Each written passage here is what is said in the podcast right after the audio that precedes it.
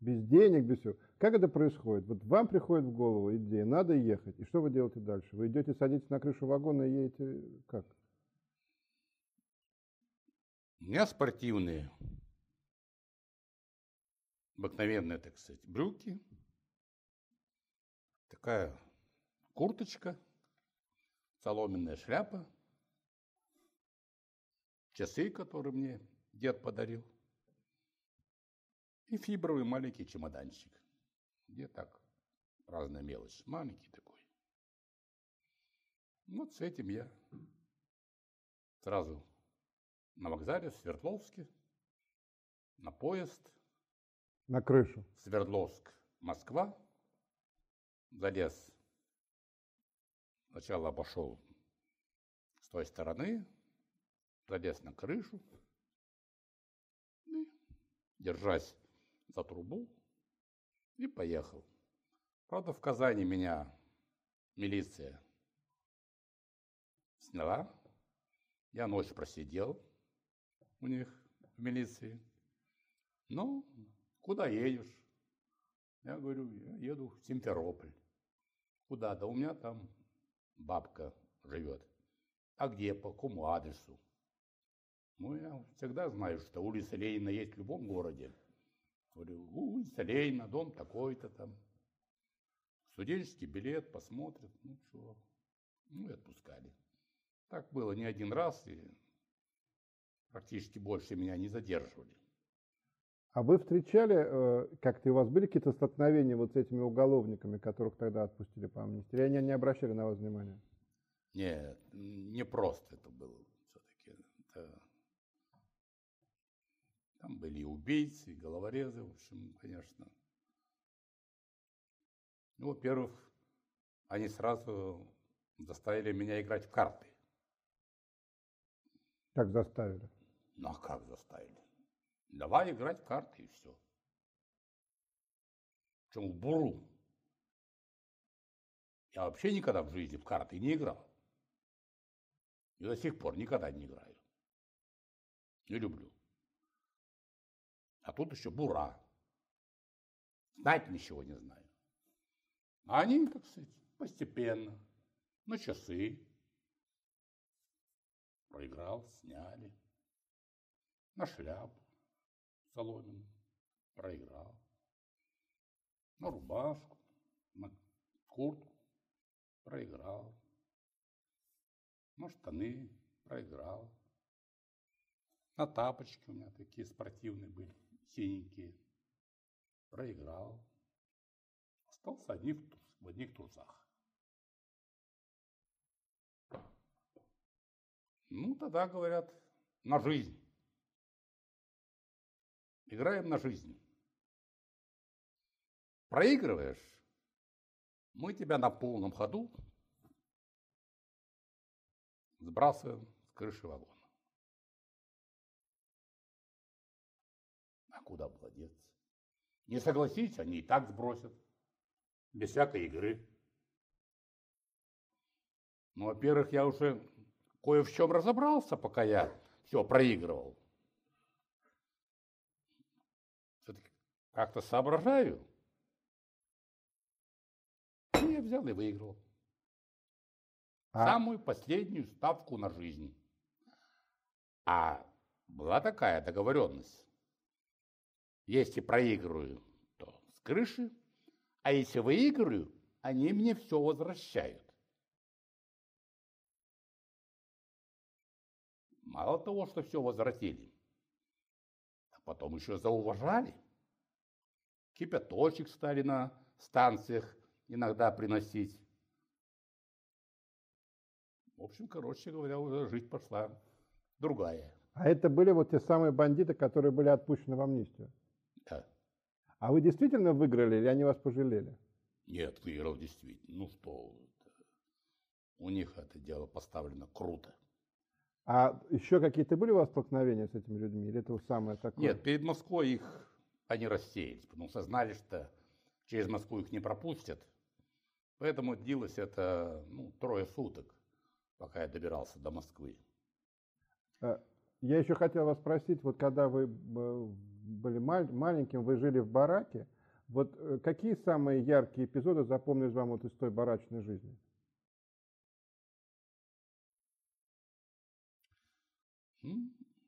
Старый деревянный барак, коридор, 20 комнатушек, в каждой комнате семья, 20 комнат? 20. А туалет один? Какой туалет? Что вы? Вообще нет? Ничего нет. Все на улице. На улице, конечно, есть.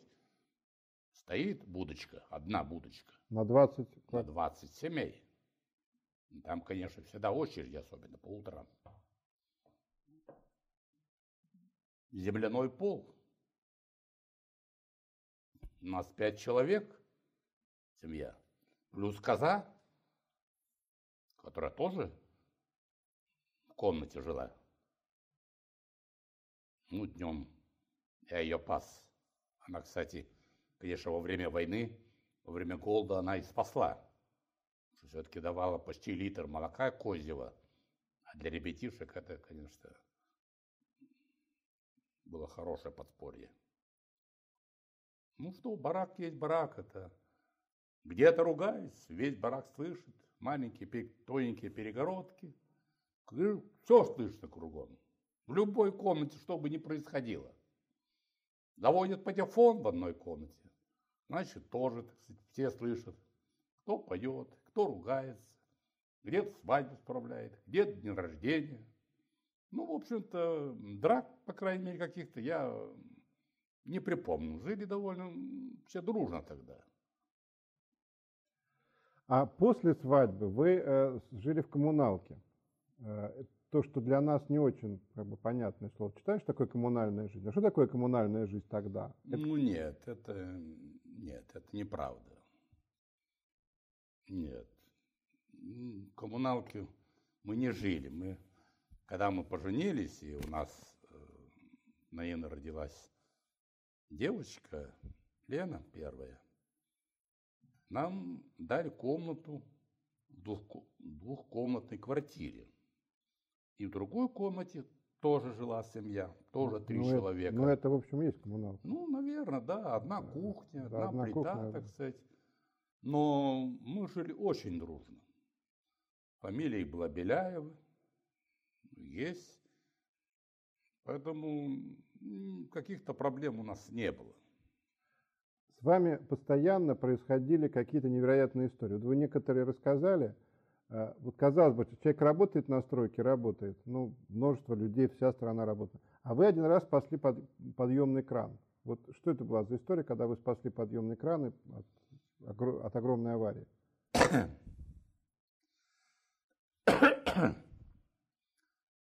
Мы жили в доме, а рядом строился новый дом. И там стоял кран. А я иногда на кране работал. Просто по привычке я вам рассказывал, что я приобрел 12 специальностей рабочих, в том числе крановщик. Ну и когда вечером смена закончилась, я все отключил, а надо было еще, значит, такие захваты у колес крана, надо их было за рельсы зацепить, привинтить. Это я сделать забыл. А вечером ветер, настоящий буран, но не вечером, а ночью, часа в два-три ночи. Я, конечно, так соскакиваю, первая мысль, что с краном. Выскочил и вижу, что он идет по рельсам. А вокруг бушует ужас, да? Ну Ураган. да. И он до конца дойдет, и, конечно, а это был огромный кран ПГСМ 5, 5,5, пятитонный кран. конечно, это было бы большое ЧП. Очень большое. Да, я долго думаю. Я сразу к крану и по этой металлической лесенке вверх. Страшно не было? Конечно, страшно, как же не было. Тем более такой ветер, кран идет, вот-вот он грохнется, а я там наверху, будка наверху, я влезаю, так сказать, туда в будку, но учитывая, что я ориентируюсь, хотя в темноте, но знаю, где какие рукоятки, и вижу, что стрела крана, она такая горизонтальная стрела, она против ветра, и она парусит. Поэтому едет, кран и угу. идет. И первое, что я сделал, я взял ее, стрелу отпустил. И она значит, сразу повернулась по ветру. Он замедлил, но все-таки опять идет. Тогда я дал обратный ход ему. Ну, немножко опять уже оставалось метр, наверное, полтора до тупика он остановился. Вы вышли из крана, пришли домой. Что вам сказала супруга? Ну, во-первых, она сама выскочила. Я, конечно, когда обратно по лестнице спустился вниз, с трудом, конечно, приходил в себя, она бросилась на шею, так сказать, плачет. Уж слов не помню, наверное, ничего и не говорила, просто плачет, что, слава богу, что жив. Вот в таких случаях, когда человек приходит утром на это место, потому что одно дело ночью, вот вы пришли утром, вы увидели, вот, что осталось сколько там, полтора метра, и вы бы погибли. Никаких у вас не возникло эмоций? Или уже все в прошлом? Все? Нет, это на всю жизнь осталось в памяти. На всю жизнь. Вас назначили главным инженером управления номер 13. Вас не смущала эта цифра? Или вы не суеверный человек? Нет, меня цифра не смущала, тем более, что через полгода после назначения стройуправление стало первым в Тресте. Вот. Но вообще-то я немного суеверный. Это есть. Не хотите рассказать про вашу суеверие? Ну, так, это, может быть, по мелочам, но есть. Когда вы были э, главным инженером, управляющим был, вот я, чтобы не перепутать, Николай Иванович Ситников. Э, я читал в книжке, тут скажу про книжку, и вы как-то очень противоречиво о нем рассказываете, как о человеке с одной стороны, и понятно, что человек был такой интересный, может быть, не всегда справедливый, но интересный. Что это был за человек? Ну, он действительно такой был с одной стороны, так сказать, энергичный, неплохой хозяйственник, с хорошей волей. Но с другой стороны, все-таки самодур. А у меня всегда вообще всю жизнь с начальством было не очень хорошие отношения. А что значит самодур? Что он делал? Да? В чем выражалось его самодурство? Ну, в чем-то я не соглашался с его распоряжениями, допустим. Не соглашусь, что нет, вы не правы. Я этого делать не буду. Категорически не буду. Сразу следовал выговор. Так у меня рекорд был 17 выговоров, выговоров в год. То есть больше Или чем... мы с ним скажем, в кабинет захожу уже, когда терпение было, на пределе было. Я беру, он берет, вернее, стул и на меня. Я тоже беру стул. И мы идем навстречу друг друга. Я его предупреждаю. Так все равно я на секунду, но ударю раньше, чем Вы. Имейте это в виду. Вы на «вы» при этом? Да. То есть со стульями и на «вы? Я вообще всю жизнь на «вы». Со Не, всеми. ну когда со стульями и на «вы». Все равно. Я со всеми на «вы» всю жизнь. Кроме родственников. Да я прошу прощения, что я вас Ну и очень близких друзей, конечно. И чем закончилась эта дуэль? Ну, он опустил стул. Или, скажем, едем в его машине, победа. Он впереди, я на заднем сиденье. Опять сталкиваемся. Он водителю. Остановись. Не, вылезай. Я говорю, не вылезу. Доведите до трамвайной остановки, там я вылезу. Стоим 10, 20 минут, полчаса. Он опаздывает на совещание.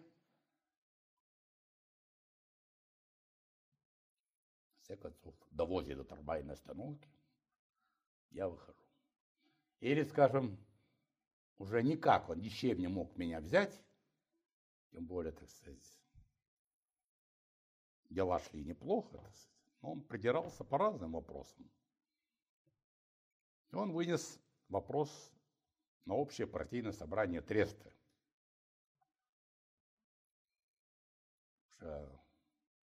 Строй управления работает плохо, надо его снять с работы и исключить из партии. А я был начальником строя управления всего три месяца. Он в президиуме, секретарь проткома в президиуме, 800 человек коммунистов. Ну, дебаты. Чувствую, что дело идет к тому, что он свое мнение может, свое решение может протащить. А я выхожу, так сказать, на трибуну, говорю, знаете что, уважаемые коммунисты, давайте так. Три месяца я начальником второго управления. Я его не знал. Оно было в развале полном. Давайте договоримся встретиться через полгода. Если через полгода управление будет, не будет работать хорошо, я соглашусь на ваше решение. Через полгода управление работало нормально. Вот я когда слушаю вас, у меня возникает такой вопрос, он сейчас мне пришел в голову. Вот вы подарили России свободу, мы благодаря вам, многие журналисты, уже стали свободными людьми. А и сами вы всегда были свободным человеком. Вот все, что вы рассказываете, ваши взаимоотношения с начальниками, с учителями, говорит о том, что вы были даже во времена не свободы свободным человеком. Откуда у вас эта свобода? От родителей? От чего? Вот как может быть в такой тоталитарной стране совершенно свободный человек? Ну, не знаю. Ну, наверное, от родителей. Ну, наверное. И все-таки сам я себя, можно сказать, воспитывал, что ли. И трудом, и всеми, так сказать, как я вам рассказал, ребячими забавами, что ли, приключениями. Да трудно сказать, наверное. Так жизнь сложилась. Было детство очень тяжелое. Очень тяжелое. Радости было все-таки мало. Очень мало. Вы были требовательным начальником, я так думаю. При этом вы никогда не ругались, разговаривали со всеми на «вы» и никогда не были за панибрата, как сейчас очень многие делают. А чем тогда вы брали людей? Почему они вас слушались?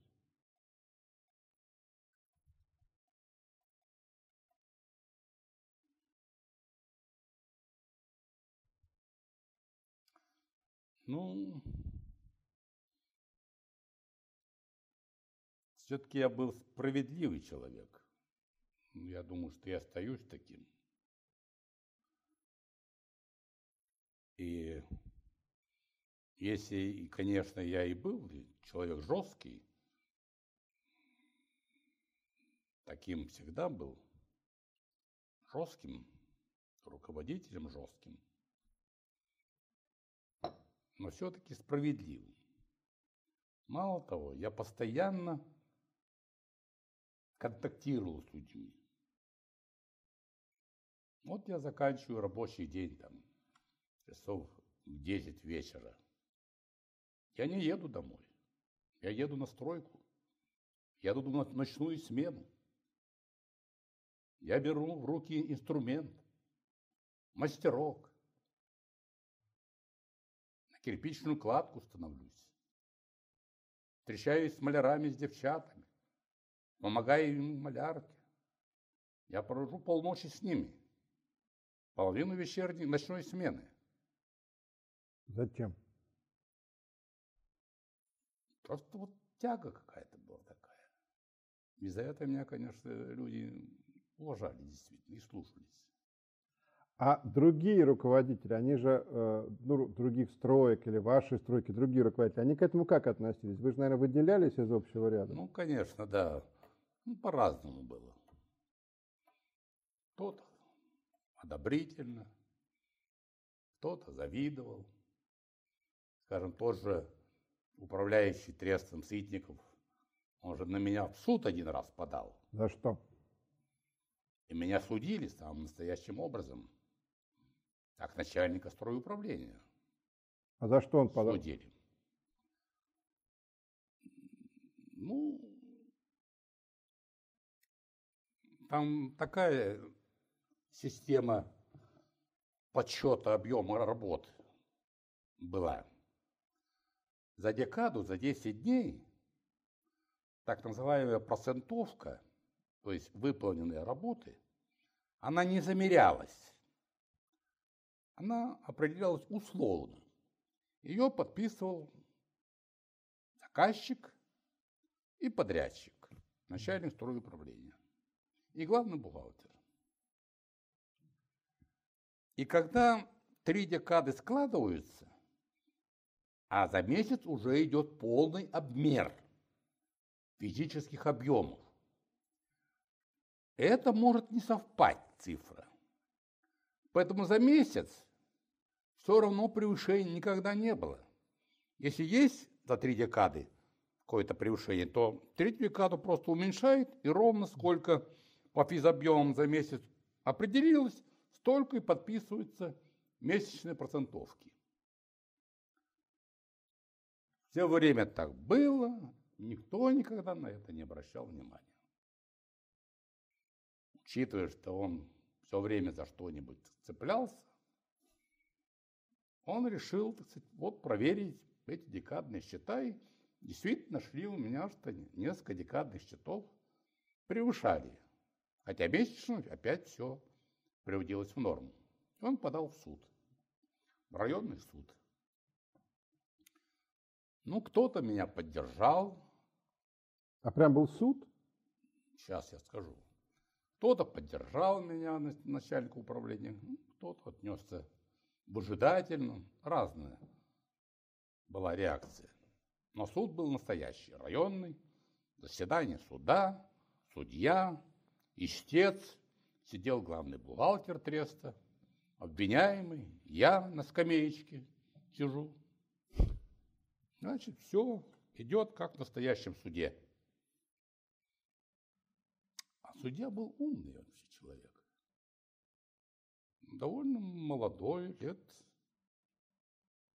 35-40 так, в этом возрасте.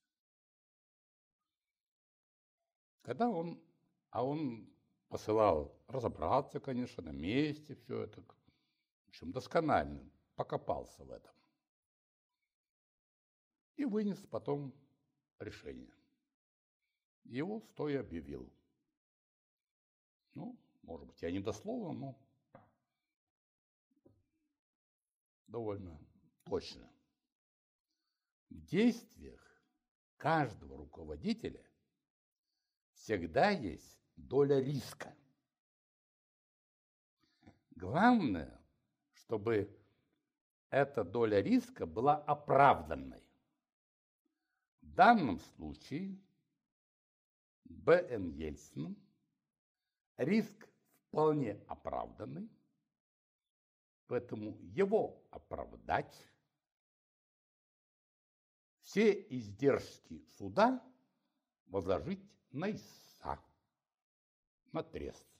А что вам грозило, вот если бы выиграл бы э, Ситников? Это была тюрьма или просто штраф?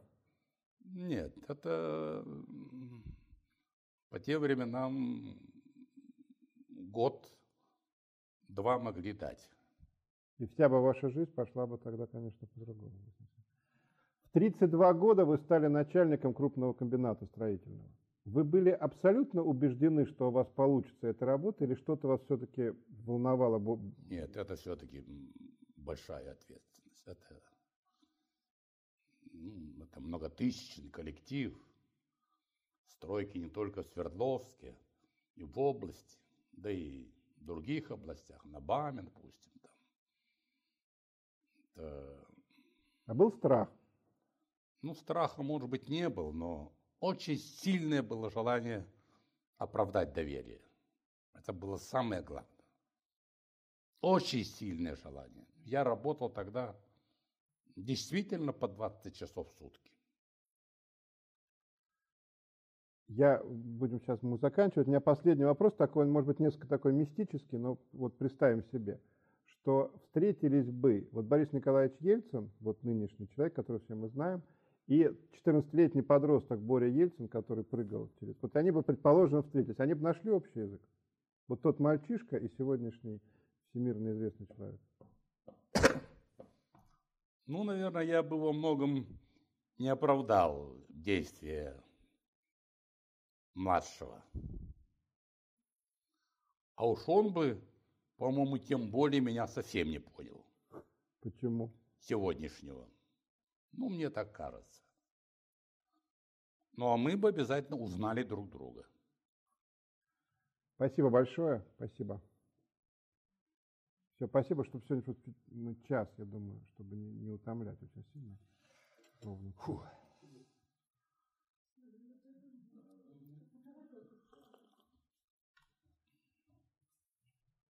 Как у вас ощущения?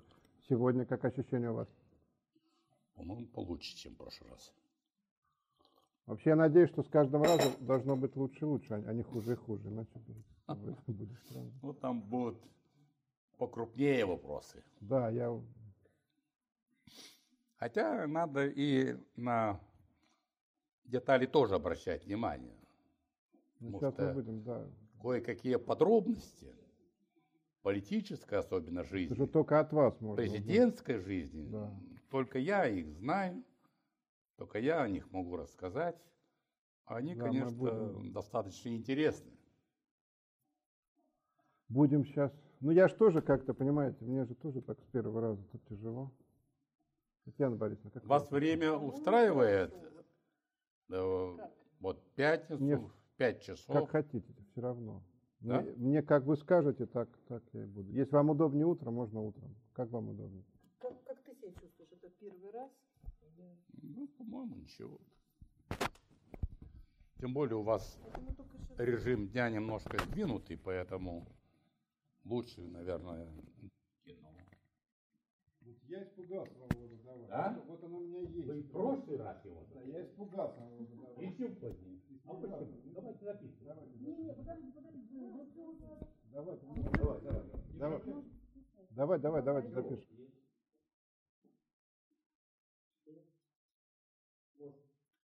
Есть ли у вас любимые произведения литературы, кино, театра, в которых, как вам кажется, наиболее точно отражена советская жизнь? Вот та действительность, которая заняла большую часть вашей жизни. Вообще, советское искусство – это совершенно уникальное явление. Ну, представляете, это такой идеологический диктат – жесткая цензура и много гениальных произведений. Вот. Ну, знаете, можно перечислять очень много, чтобы я советовал прочитать, кто особенно из молодежи, хотел бы представить, что такое советская действительность. Писатели, кинорежиссеры, театр. Ну, писатели –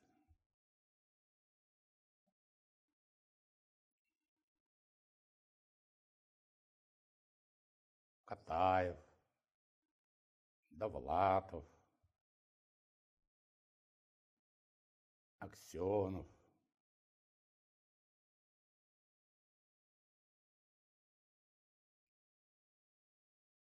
Солженицын, Набоков,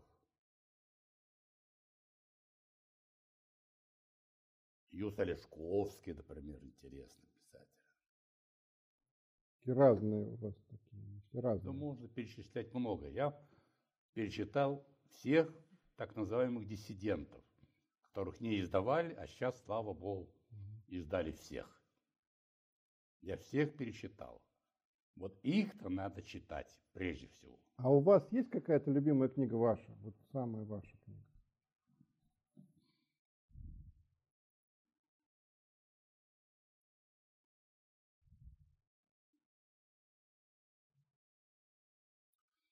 Ну, все-таки я больше все-таки классику. Мой любимый писатель это Чехов. Но хотел бы продолжить еще тему советского искусства. А кинорежиссеров возьмите. Александров, Гайдай, Леознова,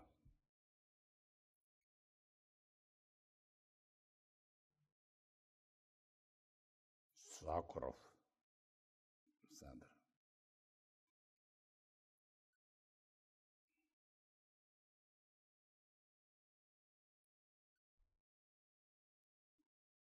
Тарковский. Михалковы.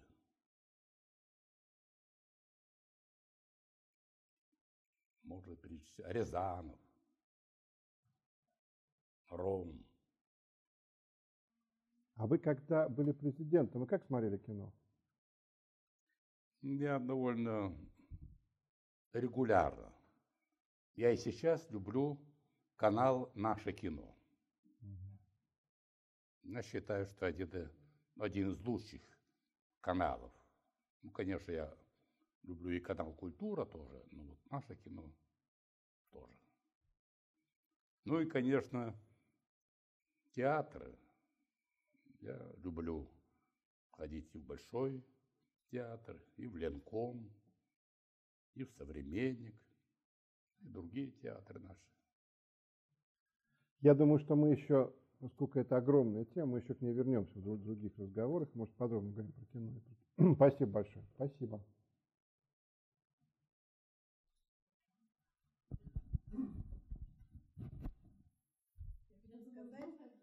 Мама все беспокоила, что ты Рязанова. А? Мама все беспокоила, что ты Рязанова не скажешь. Ты скажешь, что меня Боря расшифровывает вот этот диктофон. Он как бы перепечатан. Говорит, По ночам.